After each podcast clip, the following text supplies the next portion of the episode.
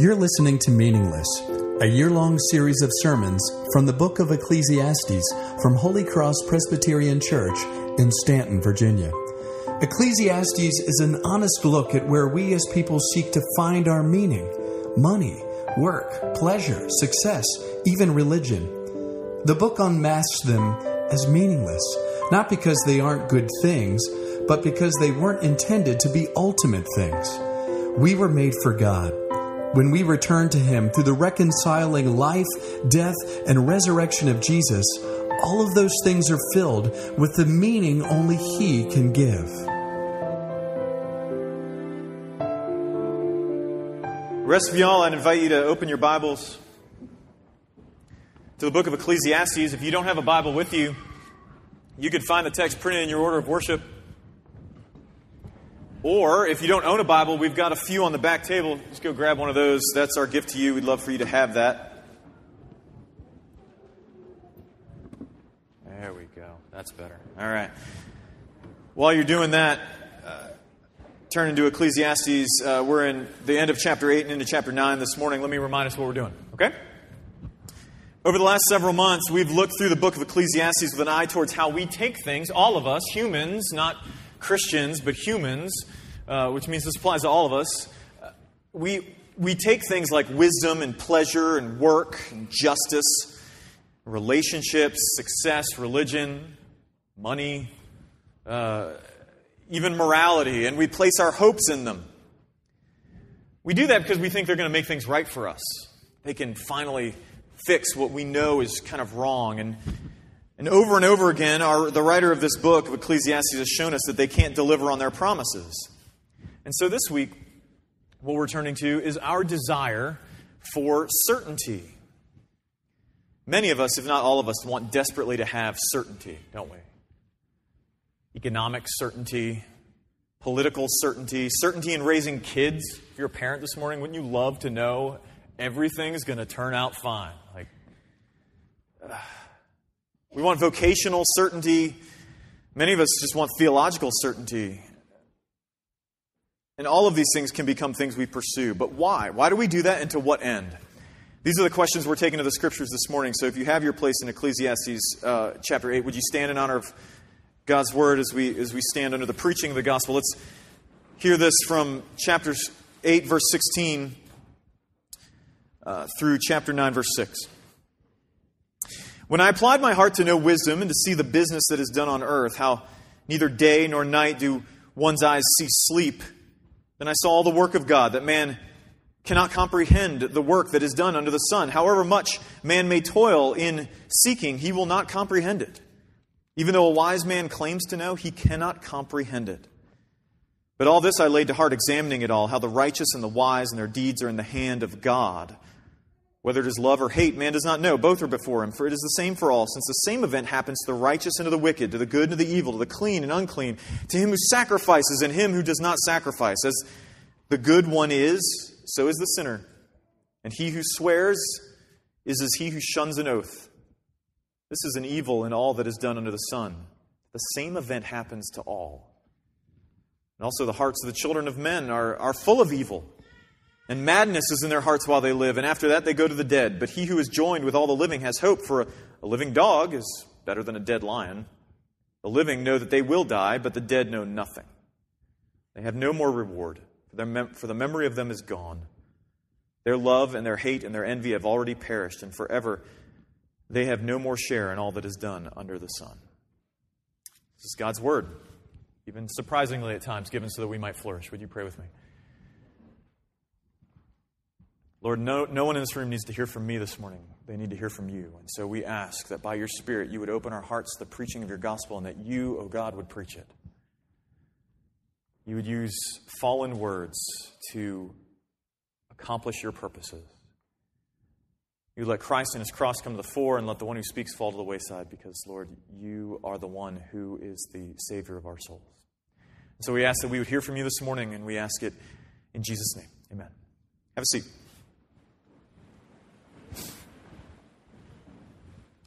Some of you will remember this. Uh, I do not. However, I've read enough about it that in the um, 1970s, a string of would be prophets including one Hal Lindsey and one uh, Edgar Whisenant, predicted a string of proofs, 88 in fact, of why Jesus would return in 1988.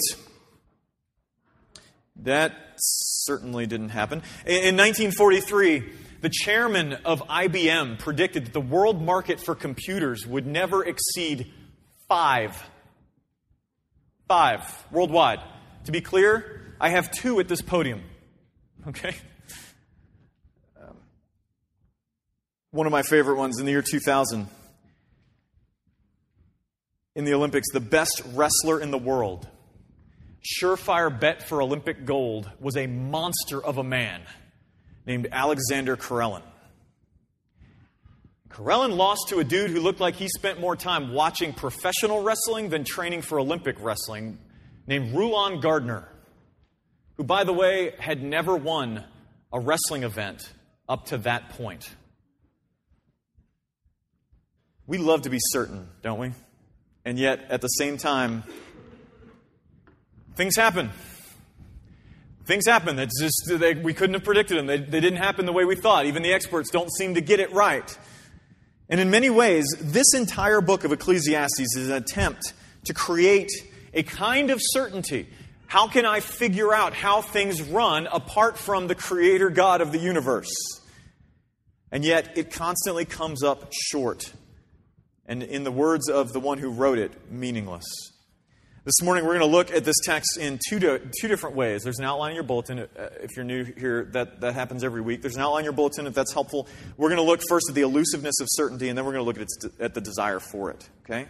The elusiveness of certainty, and then the desire for it. Okay? Let's begin by looking at certainty's elusiveness. Look down at chapter 8, the, the last few verses there, 16 and 17 the teacher, and, and if you're new here uh, as we're going through Ecclesiastes, the guy who wrote this book calls himself the preacher or the teacher. Uh, other than that, we, we don't know his name. Some folks have thrown out possibilities, but it's never told to us. So we just kind of call him the teacher here. Uh, the teacher says that he applied his heart to know wisdom. Now, in the Old Testament, wisdom is a particular category. It's a, it's a certain uh, brand, it's a, it's a category for talking about how the world works. Okay, in most of the Old Testament, the, the, um, when you start, the, the beginning of this search for wisdom begins with the fear of the Lord. And now, in, in the scriptures, the fear of the Lord doesn't mean like fear is in terror, like shaking. I don't know what to do with that. It means fear is in like reverence or honor. Sometimes even it means um, God's self revelation. The fear of the Lord being the, the Bible, in other words.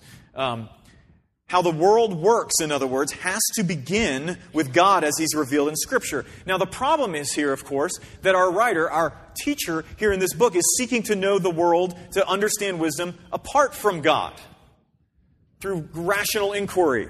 You know, kind of a, a Cartesian, I think, therefore I am. I'm going to figure things out starting up here. Or from experiential knowledge, right? And so we need to be clear on how this investigation is going forward before we move on to the bulk of verse 17. Remember the entire premise of the book. Here's a dude uh, who wants to find something, anything, apart from a personal, ultimate God to hope in. In other words, to, to find meaning, to find. And remember, when, when he says meaningless in this book, it doesn't mean purposeless. We, we think of meaningless, we think worthless. That's not what it means. It means that it can't, it can't hold our hopes. It's, it's, it's like a vapor, it's like um, a, a breath on a cold morning. It looks like it has substance, but it doesn't. That's, that's what he means by meaningless. And he wants something to be able to find something apart from God to hold his hopes. And the way we've spoken about this is that his perspective throughout almost the entire book. And what I mean by almost is like he changes that perspective at the end, the very end, but his perspective throughout the almost the entire book is, is thoroughly secular. It's thoroughly secular. In other words, he's right where many of us are this morning. We're not sure about an ultimate personal God either. May be here for multiple different reasons, but we look at the world entirely secularly. And you may be surprised by this, uh, by the fact that such a, a secular outlook is going to be found in the Bible, but the Bible's not an insecure book. Right? God, God's not an insecure God. He, he doesn't mind ex, like you exploring alternatives to him because he knows that they can't hold their weight. You can try it. It's not going to work. So he he has no problem with that. But that brings us to the failure of verse 17. Look there, he says this I saw the work of God, that man cannot, uh, some of your translations say find out. The word means comprehend. But the man cannot comprehend the work that is done under the sun. However much man may toil in seeking, he will not comprehend it.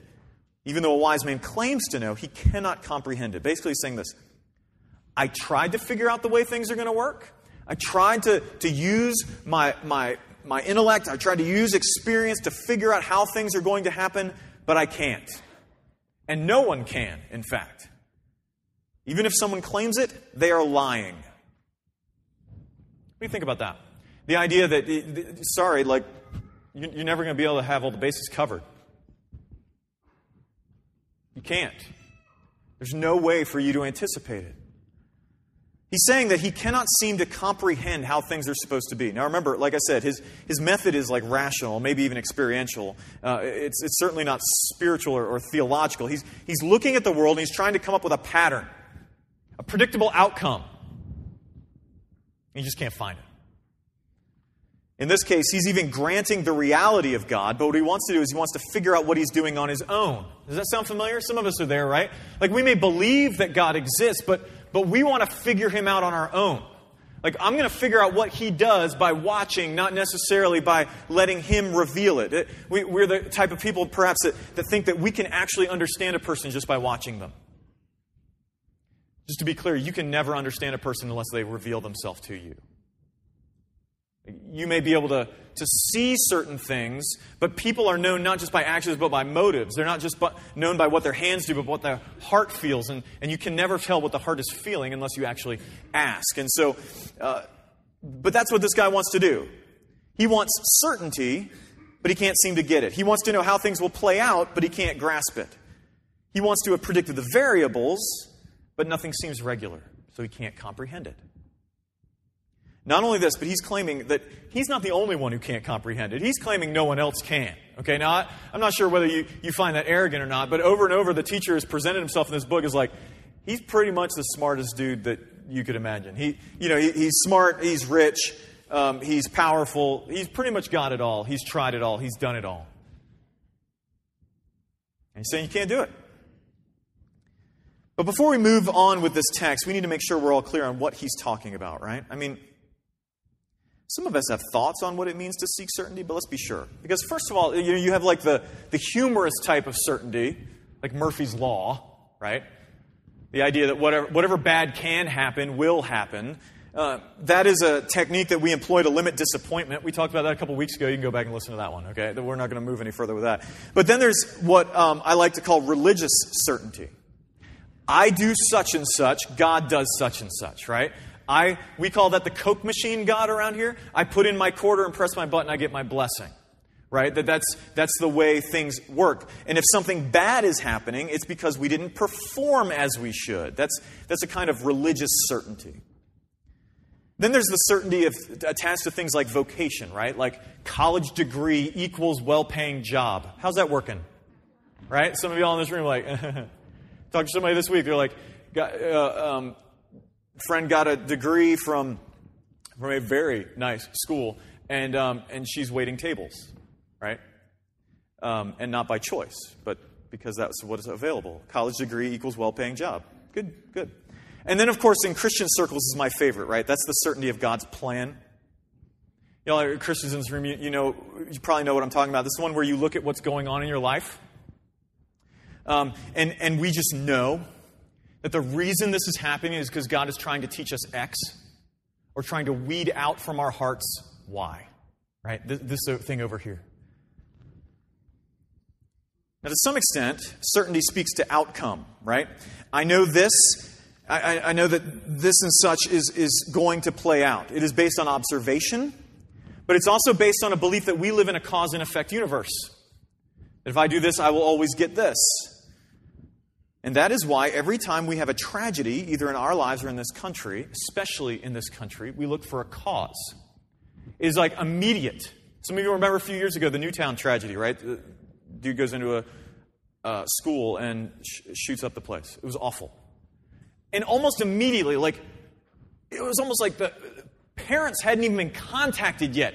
And people are already starting to blame stuff. Why? Because we believe that if we can keep that from happening, like if we can identify what caused that, it will never happen again. Right? Most of us experience this most in terms of relationships because you've been betrayed, right? Whether or not it's, you know, it may not have been yesterday, maybe it was middle school, but you've been betrayed. I've been betrayed. We know how that happens. And we want to guarantee that it will never happen again before we trust another person. What the teacher is telling us is that such things cannot exist. You cannot look rationalistically at the world and perfectly predict how things will play out. You cannot do that because the universe is not a complex machine. It is governed by a person, not cogs. But that brings us to our desire for certainty. Look down at verses 1 to 2 of chapter 9 for the drive. If anything comes out of those first few verses, what should be palpable to you is frustration. It's as if the teacher is going, I want this, and I can't seem to get it. I can't seem to wrap my mind around it. I can't grasp what is actually going on. And all of this really comes down to two phrases here. One, that their deeds are in the hands of God, and the second one being the same event happens. Did you see that? He says at the end of verse 1 in chapter 9 the righteous and the wise, their deeds are in the hand of God. And verse 2 it is the same for all, the same event happens to the righteous and the wicked. This unmasks for us, honestly, what certainty is really all about.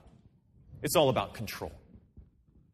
It's all about control. Why is it that we want to be able to predict what's going to happen? Why do we want guarantees? Why do we want, why do we want to be able to say what God is doing in our lives in a given, given moment? It's because we want control. We want to know what's going on because we know we can't actually have control. And the next best thing is to be able to say, but at least I know why such and such is happening. I know why such and such is happening because da da da da da. And that is why verse 2 is so frustrating to us. What do you mean the same event happens to the righteous and the wicked? What? That isn't how it's supposed to work, right? Because in our minds, we think, I can make things different. Giddy up. Like, I, I, I can make things change. I can, I can control the variables. I can keep myself safe. That's the root, isn't it? If I know what's going to happen, whether that's by declaring all the events that will happen on the roadmap to Armageddon, even though the Lord Jesus said no one, including him on his earthly life, knew the day or the hour, okay? Or uh, it's believing that someone has proven that they will never lie to you again. We want certainty that we will be safe by knowing what is coming. What is coming. We want to be God. We want to be God. We want a world without risk without risk because we've anticipated, anticipated it or, or, or wrapped it up in a bow. Okay, look, I'm no different, but listen to me. When I was 17 years old, my father committed suicide. It is 19 years ago now, and I can tell you, I have no idea why that event happened. Can I see some things that came about because of it? Because of it? Yes. But it is arrogant in the extreme to think that I have some reason for that event summed up. I do not. I cannot get control of that tragedy, nor can I get control of other events like it, and neither can you. That leads us to verse 3 to see where this drive springs from. The teacher says this. He says, Also, the hearts of the children of man are full of evil, and madness is in their hearts while they live, and after that they go to the dead. All right, now follow me, because this is a little confusing. Because some of you are like, what does that have to do with the whole rest of the passage? Um, it actually has everything to do with it if we place it all within the larger story the Bible tells. Because the Bible tells a story that the world as it is is not the world as it should be, and it's not the world as it will be. Okay? God created everything good. And humanity was created in the world to steward it, which means to, to rule um, according to the wishes of, a, of another, of a greater uh, ruler, right? We were, we were to exercise God's reign over the creation and to be in a dependent relationship with Him. In other words, we were created to depend on God out of out of love. Um, he loves us, He provides for us, and flourishes us, and we lovingly trust Him. Okay? Easy equation. The problem is, is that we were eventually convinced of a lie. Tell me if this sounds familiar to you. God is not for you. Um, he is restricting your potential. He is seeking to withhold good things from you, uh, and that you can be equal with Him. Does that sound familiar? Because that's the lie that most of us believe. Right? God gives like a pattern for human flourishing in the scriptures. This is what it will mean for you to flourish. You're like, all he's doing is ruining my fun. He's just keeping me away from what's good. What I really want is the very things he's saying I can't have.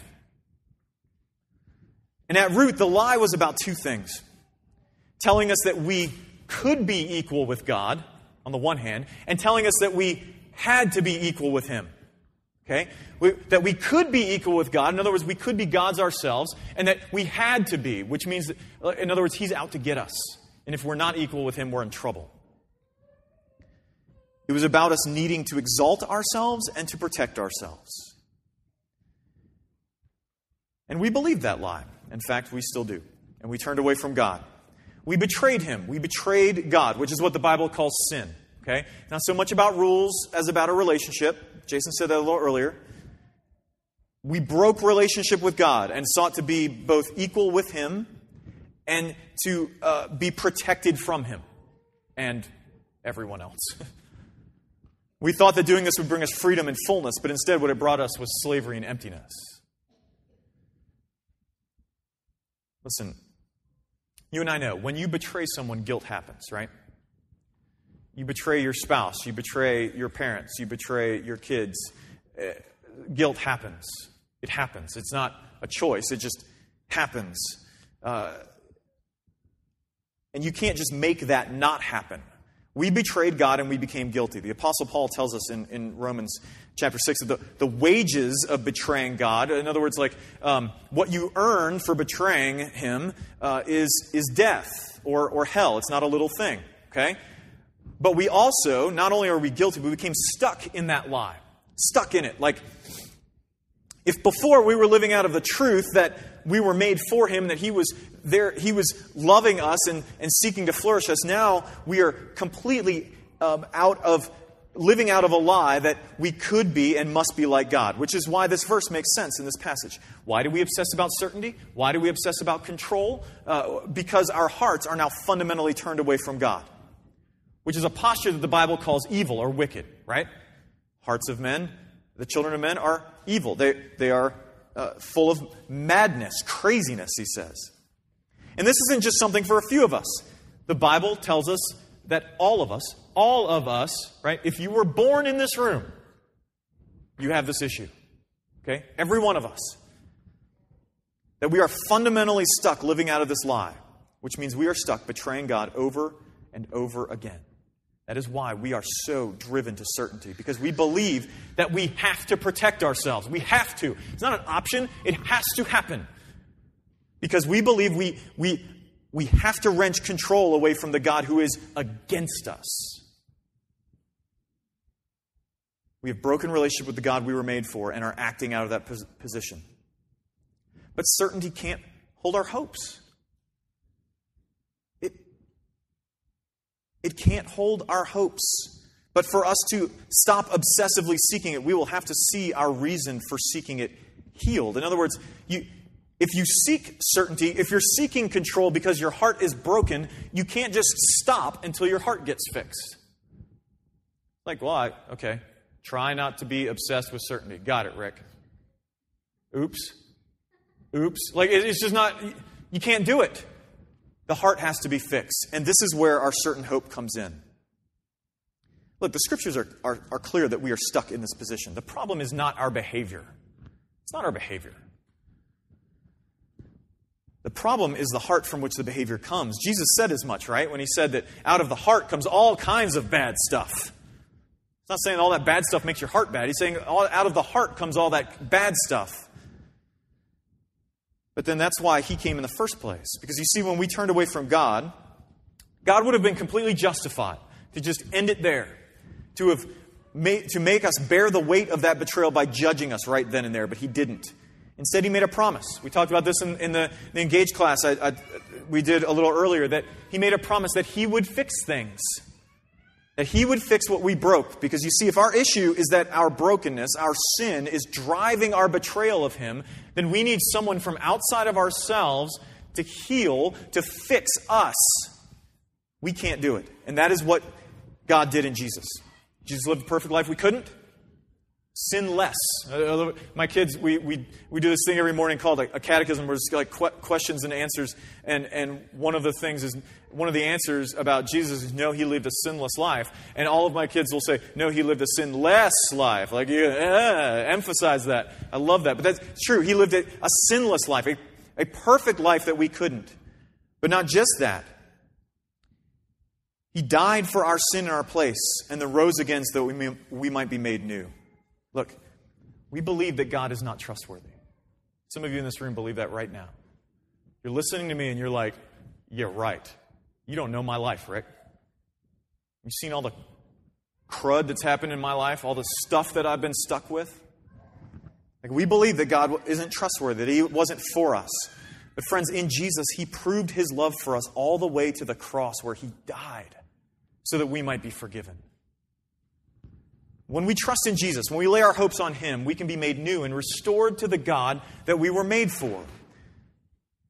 Now, of course, for those of us who don't believe, right, and we're in this room, we, we may be thinking, oh, Rick, how can I know?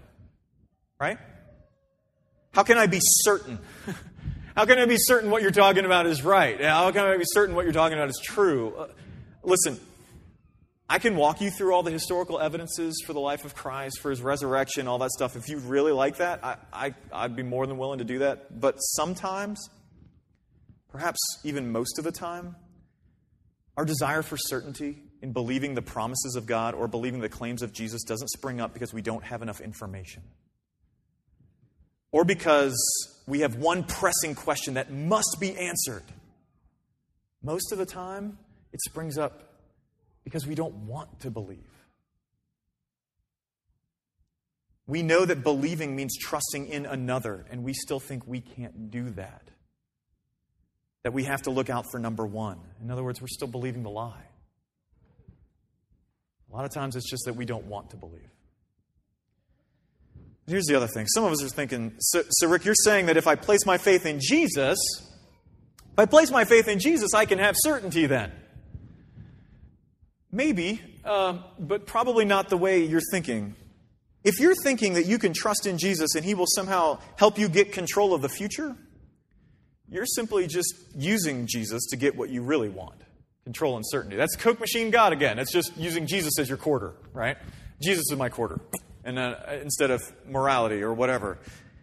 Certainty, friends, speaks to an outcome, but faith speaks to a person. What I'm saying is that trusting in Jesus can free you from the need to have that kind of certainty in the first place. Okay? I'm not going to fa- sell you a false bill of sale. Because some people, in the name of Christianity, I'd say in the name of Jesus, but I don't think Jesus has anything to do with this, certainly in the name of Christianity, uh, will try and tell you that if you come to Jesus, life will go well for you and that everything will be peachy keen. That is a lie. You don't come to Jesus because you want to escape pain or even because you ultimately want to escape judgment. You come to Jesus because the Spirit of God has freed you to see that you were made for God, that you've betrayed Him, but that He will forgive you in Christ. Here is the certainty that God gives us in the gospel. Okay? Listen close. That we are made right with God through the life, death, and resurrection of Jesus and that no matter what happens, and Paul has a long string of these things life or death or angels or demons or present or future or any power, that nothing will separate you from the love of God in Jesus. And that He will, He not just might, not just may, not just if I'm good enough, but He will raise you up on the last day to everlasting joy in His presence that, you, that He made you to find fullness in Him, and that He is enough for you. That is the certainty that the gospel gives us. Not that pain can be avoided. As a matter of fact, the Christian life, it says, look, Jesus says, in this life, you will suffer. You can't live in a sinful world and not suffer. We cannot live in a broken world and not experience pain. It cannot happen. If anyone is telling you that is possible, they are lying. They are using you. It cannot happen. God is saying that He is enough for you. Now, let me say two more things about certainty before I close. First is about theological certainty. There are some things, Christian, listen really close to me. There are some things, some questions for which we will not have answers. Okay? Deuteronomy 29 29 says, The secret things are for the Lord our God, but the things revealed are for us and for our children forever. There are some things God says, don't need to know it. May not ever. I know a lot of us are like holding out hope, like, I get to heaven, Jesus is going to tell me everything. Hey, why do you think that? Maybe he won't. I don't know. Maybe he will. Uh, but what this means is that the answer to our desire to see how the world works ultimately is not trying to figure it out on our own, it is trusting in the Lord who reveals himself. He reveals himself in his word. That is where, the, the scriptures, that is where he reveals himself. You and I, all of us in this room, can get together. We can pool our ignorance as much as we want to try and figure out what God is like and what he's doing in the world. But this verse lays out two things secret things and things revealed. Not things I figured out, things revealed. Stop judging God, yourself, and others by how you think things should be. The one who created everything has laid out his word. You look here. We look here. But where that word stops, so do we. So do we. There are some questions that won't be answered, and frankly, there are some answers you will not like. You're just not going to like them. Sorry. That isn't to say that they aren't valid questions. It's just that God is asking for us to let Him be God and to trust Him.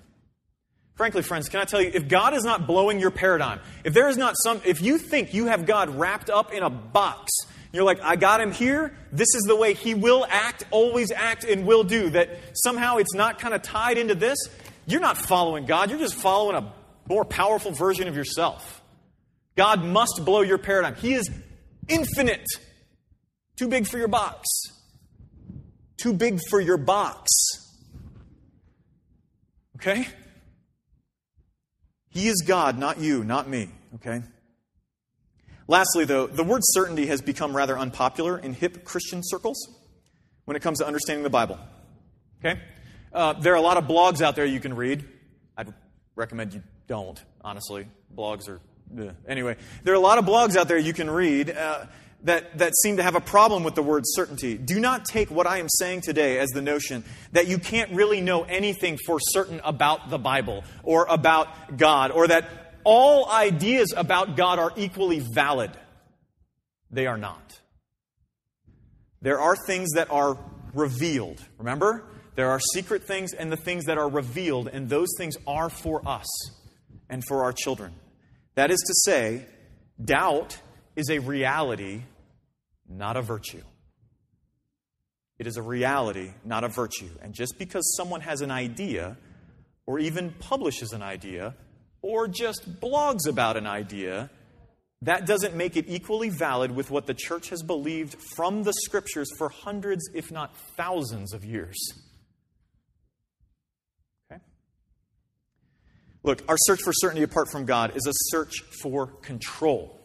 And it is born out of the belief that we can and must be like God.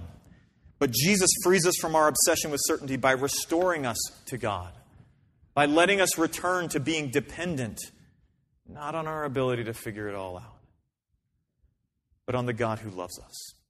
Would you pray with me? Lord, as we come Everyone in this room wrestles with this. I know we do.